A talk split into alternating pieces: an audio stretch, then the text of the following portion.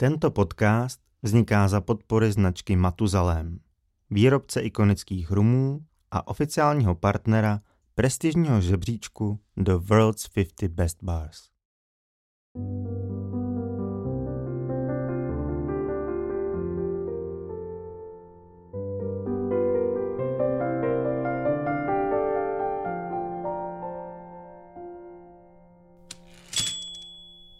Koktejly podle abecedy Historie psaná v baru není nikdy zřejmá a přímočará.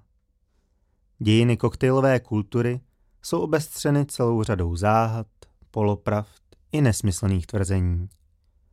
Při pátrání po původu jednotlivých koktejlů je tudíž potřeba zapojit ony pověstné, malé, šedé buňky mozkové. Podobně jako jistý belgický detektiv ve slavném příběhu Vraždy podle abecedy se vám i já pokusím v abecedním pořadí rozkrýt všechny souvislosti, které dovedly vybrané klasické drinky až na výsluní.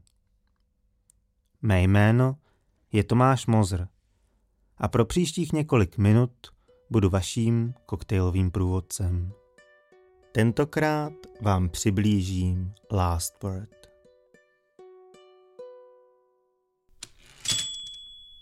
Trochu kyselý, trochu sladký, trochu štiplavý.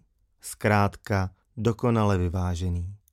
Přesně tak popsala proslulá newyorská barmanka Audrey Saunders tento dlouho zapomenutý řízný koktejl, jenž se stal v první dekádě nového tisíciletí jakýmsi tajným esem v rukávu barmanů. Chcete-li totiž svého hosta překvapit, zdánlivě neslučitelná kombinace džinu, maraskína, chartres a čerstvé limetové šťávy zaručuje úžasný výsledek, po jehož ochutnání doslova ztratíte dech a pozbydete slov. O Last Word se traduje, že byl jedním z oněch prvních drinků, které barmany inspirovaly ke koktejlové renesanci z přelomu tisíciletí. Třebaže se však svým složením zdá být moderní invencí, opak je pravdou. První zmínka o Last Word pochází z roku 1951, kdy se receptura k jeho přípravě objevila v knize Bottoms Up. Jejím autorem byl Ted Saucier, mediální specialista a neúnavný propagátor newyorského hotelu Waldorf Astoria – jenž se rozhodl skrze krásně ilustrovanou knihu s výběrem více než 200 receptur opět přitáhnout pozornost ke klasickým koktejlům. Last Word bývá často milně považován za vynález hodný prohybičního New Yorku. Neboť samotné vyjádření teda Sosiera je poněkud zavádějící. Uvedl totiž, že koktejl vznikl v soukromém společenském klubu v Detroitu a byl na Manhattanu představen před asi 30 lety divadelním komikem Frankem Fogertym, který byl rovněž známý pod přezdívkou Dublin Minster. Časově bychom se tak z 50. let dostali na počátek prohibice. Nedávný archivní výzkum v Detroit Athletic Club, který provedl John Fritzl, nicméně odhalil, že Last Word je přece jen ještě o něco starší.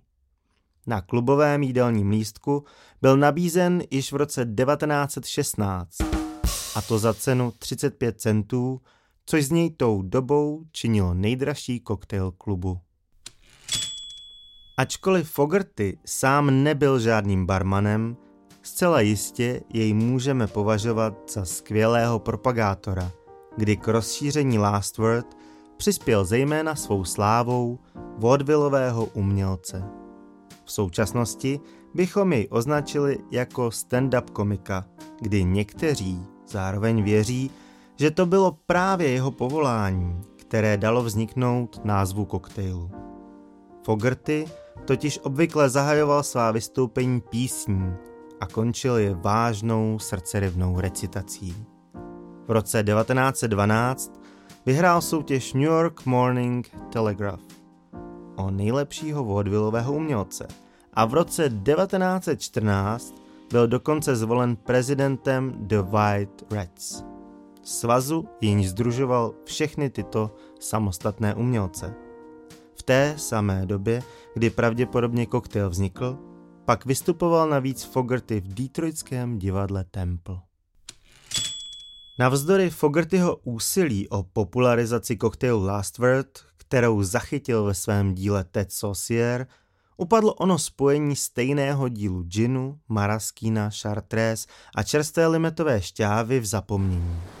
Obrat nastal až na počátku nového tisíciletí, kdy jej znovu objevil Mary Stenson, který hledal nový koktejl pro kavárnu Zigzag Café v Seattleu.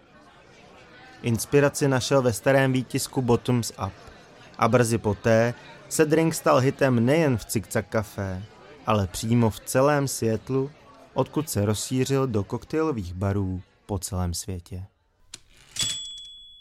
Třešničkou nakonec, kterou někteří k tomuto koktejlu doporučují jako ozdobu, může být fakt, že v době americké prohibice byl součástí koktejlu Batub Gin.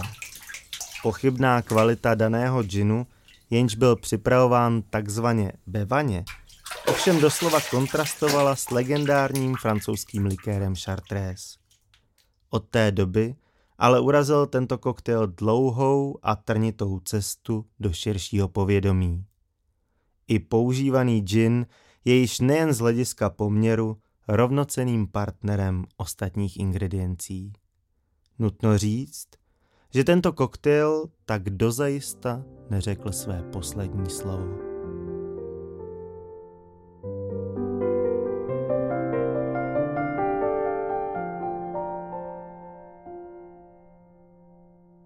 A kde si dát last word? Zkuste třeba smíchovský Backdoors Bar.